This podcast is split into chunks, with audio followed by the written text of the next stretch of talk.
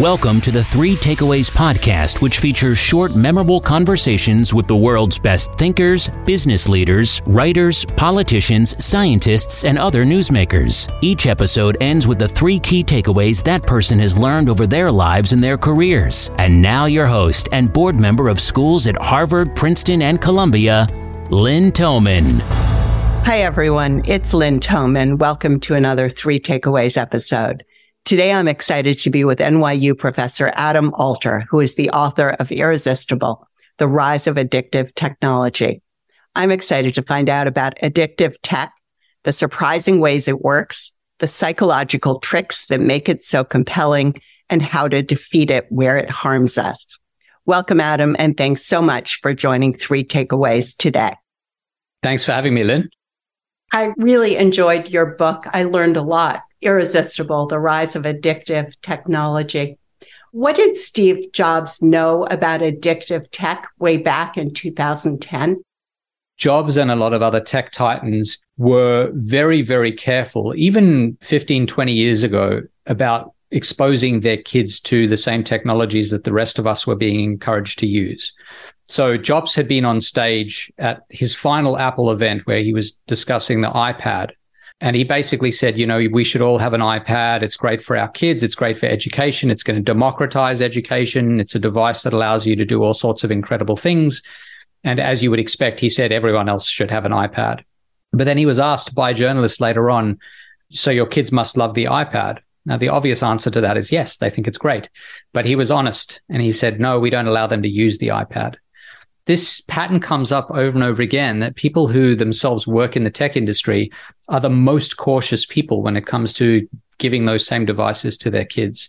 And I think it's because they recognize that for all the benefits they tend to have, they tend to be wealthy, they tend to be well educated. Still, the charms of these devices are such that their kids, for all those benefits, cannot resist them because they're human. And so I've always found that to be an important launching point you always go to the people who know the best and the most about these kinds of devices when wondering whether they're good for us to use. And in this case, we're getting a very different public image from what these people are doing privately. And it's what is called dog fooding. Is that right? Yeah. So in business world, this is a term that is used. Dog fooding originally came from this very famous story of a dog food executive he worked at a dog food company. And what he would do in his meetings when he was meeting with investors or potential investors was he would always make sure there were lunch meetings. And he would meet with these people. They'd all bring lunch or they would have lunch. And he would very ostentatiously open a can of the dog food that he sold and he would eat that in front of the investors. And obviously, that's on a certain level revolting. But but on another level, it's an incredibly powerful demonstration that if he was willing to eat the same product, that it was good enough for everyone's dogs, everyone's pets. That's the extreme version of the principle, but it's a general principle in business. For example, if you work for Coca-Cola, you you should never be seen to drink Pepsi and vice versa. And so you should walk the walk. But what's interesting about the case of Steve Jobs here is this departure from dog fooding, from that principle. You don't see it very often, but occasionally you do. And this is an example where Jobs was getting up on stage saying, essentially, buy my dog food, but he wasn't willing to sample it himself. He wasn't willing to use it at home. And so this is an interesting and rare case where there is a departure in private from what is being shared with the world publicly. How do the tech companies do A B testing or color coding? What is it and how do they do it? Yeah, so it was very, very hard to get behind the curtain at tech companies for obvious reasons. If you're writing a book that's critical of the industry, they don't really want to have much to do with you. But there are some practices that are pretty widely known. And one of the practices they use, which is called color coding in the industry, this is often used in gaming, is a kind of brute force data driven technique for figuring out the best way to deliver an experience to the user. And what they'll do is they'll think about the metric that matters most. Usually it's how long you play the game, or also known as time on device, which is a term from the gambling world. In other words, how long do I sit at the slot machine before I leave? And you're trying to maximize that. You want people to play your game for as long as possible. So what you do, for example, let's say it's the game World of Warcraft, which many say is the most addictive experience we've ever been able to create as a species. World of Warcraft has had over time about 100 million players or more by some estimates. And it's a game where you play in guilds, which is a sort of group of people, players around the world, and you have an avatar and you live inside this world called Azeroth and you go on these quests. And one thing that the creators of the game World of Warcraft have done, which is their color coding or A B testing, is they will vary small aspects of the game over time to see how that changes user engagement. So, for example, if there's a mission, my guild of five might go on a mission to rescue someone from a forest. What might happen is half the world that plays this mission will get a version where you're rescuing that person from a forest. And then the creators will say, well, what if we put this by the ocean, like a coastal mission? Let's do it by the sea. Let's see what happens then. And then they might discover, hey, when you do it by the sea, people play for an extra 10 minutes per session. So that version wins out. If you do that over and over again, you reiterate that process, say 10, 20, 30 times, the version of the game that you and I play has been coded such that these little trials by combat, whichever one wins out as being the best for that metric, time on device, is the one that gets extended to the next round. And so we end up playing a weaponized version of the game that has been designed to be as hard to resist as possible. That's the process of color coding, which describes the way they color the code that describes each of these little tweaks. Let's talk about some of the drivers of irresistible screen experience. Can you tell us about stopping cues? What were the stopping cues in the 20th century and what's happened since? Stopping cues are gentle reminders in the world around us that we should stop what we're doing and move on to the next thing. In the 20th century, they were everywhere. If you read a book, a traditional book, you're flipping through the pages, you get to the end of a chapter, that's a stopping cue. A lot of people get to the end of a chapter and say, okay, now I can put the book away, put my bookmark in and go on with something else, whether it's going to sleep at night or moving on with another task. When you read a newspaper, you get to the end of an article, that's a stopping cue. When you get to the end of the entire paper or a section of the paper, that's a stopping cue. All of these are gentle reminders that you are between moments of engagement and you can move on. You can either decide to continue or it's a gentle suggestion to move on. What changed, I think, in the 2010s in particular was that tech platforms had the ability to systematically eradicate stopping cues. The first thing they did was they made the news feed on their platforms bottomless. So you get to the bottom of the information on the news feed, for example, on Facebook, which was the first platform to do this. And instead of having to click a button, more of that content just kept spooling. And so it was bottomless. It was like drinking a bottomless cup of coffee. It just never ended. And it was totally up to you when you wanted to stop, but there was no gentle cue to say, hey, maybe you want to move on. The most extreme example on screens, though, I think was the change that was made as a result of what had been learned about Facebook success by Netflix. So Netflix introduced a feature called Post Play in 2012. And what Post Play did was it changed the default way that you as a watcher engaged with the platform. Historically, what you'd had to do was you had to hit the play button to watch the next episode of a TV show you were watching. But what Post Play did was it changed the default so that automatically the next episode would play. And so uh, about 10 seconds after one episode ends, the next one begins playing automatically. And why that matters so much is that a lot of us watch and when we watch, we go into a sort of trance like state, especially at the end of an episode. We've been watching for at least 40 minutes or 20 minutes, depending on the length of the show. And as the next episode begins playing, you're not quick enough to stop it from playing. And so that's where binge viewing comes from. You end up just watching episode after episode after episode. Tell us about feedback, how that also works to keep people engaged. This is as old as it gets in the world of psychology. This is a, not a new idea at all. But the basic idea is that humans, A, as a basic principle, really like feedback, as do other animals. You see little children get into elevators and push every button to see them all light up because they love that idea of being able to act on the environment and have feedback. That's true of adults. You know, adults like feedback too. We don't get it as readily as children do. And we know that it's not okay to push every button in an elevator, but we love to know what other people think of us. And so we're very sensitive to feedback. But it's important to note that it's not every kind of feedback that's equally attractive to us. We don't like feedback that's really predictable, and nor do other animals. If it's predictable, we get bored pretty fast. What we like instead is random, variable, unpredictable feedback.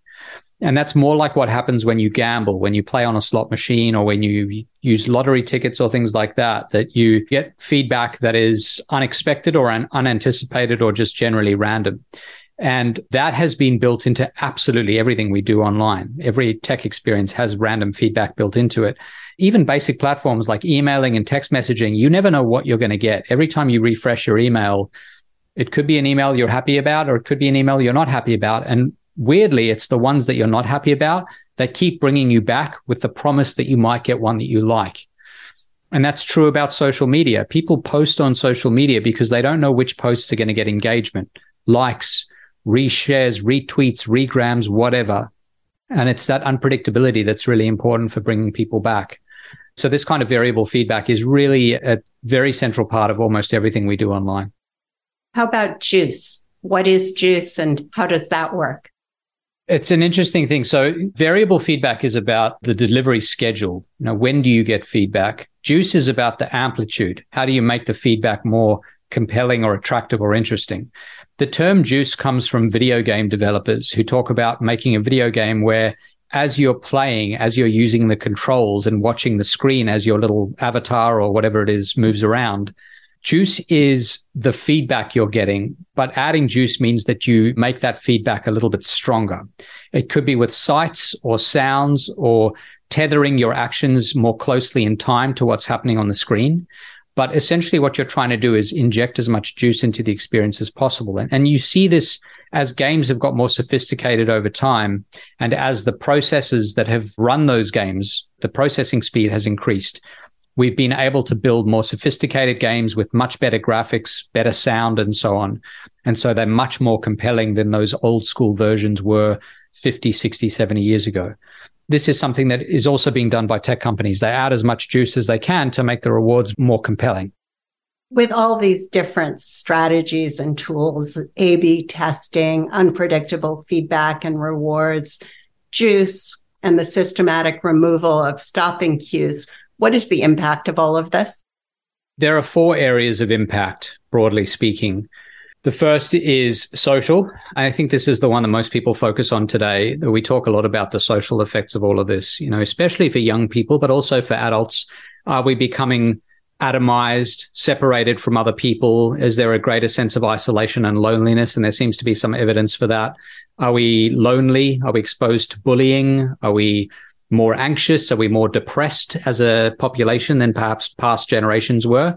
Actually, that really bridges too. That's social, but also psychological. So, social and psychological are the first two. The third is physiological. That when you spend eight, nine, ten hours a day on screens, that means you have less time to move your body. So, we tend to be more sedentary than we might otherwise be if we weren't spending so much time on screens. We also expose ourselves to danger because we're quite distracted. There are cases of people driving very badly in response to a ding from their phone and having terrible accidents, which we know about. Tech tends to make us quite impulsive in a lot of situations. And so we behave quite rashly and take big risks. So that's the physiological side. And then the last is financial, that screens have a way of parting us from our financial resources, from our money. And they do this very successfully. And we buy much more on screens than we might in person that's why Amazon's become such a large and successful company and why e-commerce is so successful because you barely have to move. You tap your finger once, twice, maybe three times, and suddenly you've purchased sometimes thousands of dollars worth of, of merchandise. So the risks are many and they span at least these four different domains. But I think there are probably others that that doesn't even cover. What's the impact on teenagers, on girls? Yeah, it seems like the demographic that's most affected by all of this is teenage girls. And there are lots of different reasons for that. I think one of them is that when you're separated from other people by a screen, your worst self tends to come out. And that's partly because you don't see the immediate effects of your actions. So it's much easier to become a bully or to harass people when you don't see them standing physically in front of you responding to that. Most of us are sensitive to these cues socially in person, but a lot of us become much less sensitive to them when we don't see the immediate effects. So screens make us callous. And girls are particularly susceptible to that. There's a particular kind of bullying that happens among girls on social media platforms the other thing is that uh, really you're exposed to the very best of everyone else's life on screens. So if you're a young girl and you're trying to work out your place in the world and what you're seeing is a series of very, very high profile models who are in what is considered culturally to be the ideal physical shape, that's going to be very damaging. And so there's been a big rise in eating disorder concerns and a huge rise in even suicide among this demographic, which is the most concerning of all. That this kind of depression and anxiety that we've seen ramp up has very, very grave consequences. So it seems that that is particularly problematic among teen girls, tween and teen girls. And what do you see ahead with immersive virtual reality? Not the virtual reality of today, but what do you see in the next five or so years? Yeah, so we know that Apple is about to release its own virtual reality suite that's going to be very, very expensive. And so that will gate out or exclude a lot of the population from using that platform, which is, I think, not a bad thing. They're starting at $3,000, but I give it a few years, as happened with every other tech device, and it'll be $400 or $300. And so I don't think we're that far away from this being a commonplace device in the way that our phones are commonplace devices. And so I think once that happens, if we as a population can't spend time together because these devices, these phones come between us, imagine what's going to happen when there are actual physical devices in front of our faces. And I think that's what's ahead. That why would you spend time in the messy, real world that we're in today when you can escape at any moment to this perfect virtual world that is much more appealing, much simpler? It's idealized. It's exactly where you want to be in the moment. There are going to be so many different forms of software and platforms that are available through these devices. If you want to be on a beach in Greece, you can probably have the sights and smells and feelings of being on a beach in Greece. If you want to speak to the five people from history you want AI versions of those people, those five people from history who are most interesting to you. You can have a dinner party with Einstein and Mozart and whoever else you want to put in there. And those are the kinds of things we have to decide between. Do we want to do those incredible experiences virtually, or do we want to do whatever it is that we're doing in the real world, which seems to pale in comparison? And so I think that's where we're headed. And I think that's very concerning. Adam, what are the three takeaways you'd like to leave the audience with today? So I'm going to build on that last point first and just say that we often think about dealing with phones as a kind of destination. But to me, this is just a waypoint that we're going to be constantly dealing with new forms of tech. Phones are just the trial. If we can't manage our phones, I think it's going to be really hard for us to manage immersive AI and AR and VR experiences. And now we've got generative AI models that are incredibly compelling and they're going to influence the way we live as well. We need to form better general relationships with technology. We need better technological hygiene, I guess, than we do have. The second one is that this is a broader one, and this is really about education. I have a lot of critiques of education systems around the world. And I think one of the big ones for me now is that we teach very abstract subjects that are useful to a point, And I think they help us learn new ways to think. But one thing kids are not taught enough is digital hygiene, is how to engage with their devices, the dangers of spending too much time on these devices, why it's so hard to resist them. These are things that I think are absolutely essential and they should be taught as part of every elementary school curriculum, as far as I'm concerned. And yet they aren't. And yet these kids in many schools are given these devices. And I think there's something irresponsible about foisting these devices on young kids, but not actually explaining all the concerns. So that's the second one. And the third one is that this for me is quite important that there is this big asymmetry in power between the companies that create these devices, the amount of data they have, and the rest of us as consumers. And as a result, we're at a great disadvantage. And so I think one thing I've seen over the last decade or so since I've been writing about this topic is that when we band together, when we all sort of move together and work together and there's enough of a chorus of disapproval that things start to change at these companies, but you do need a lot of the sort of grassroots level support. And then paired with that, government legislation of the right kind, which is happening around the world, not so much in the US, but in other countries, has been quite effective. So I think we need more of that, both grassroots, ground level push for change, but we also need some help from above from governments as well. Adam, this has been wonderful. Thank you. Thank you so much. I appreciate it.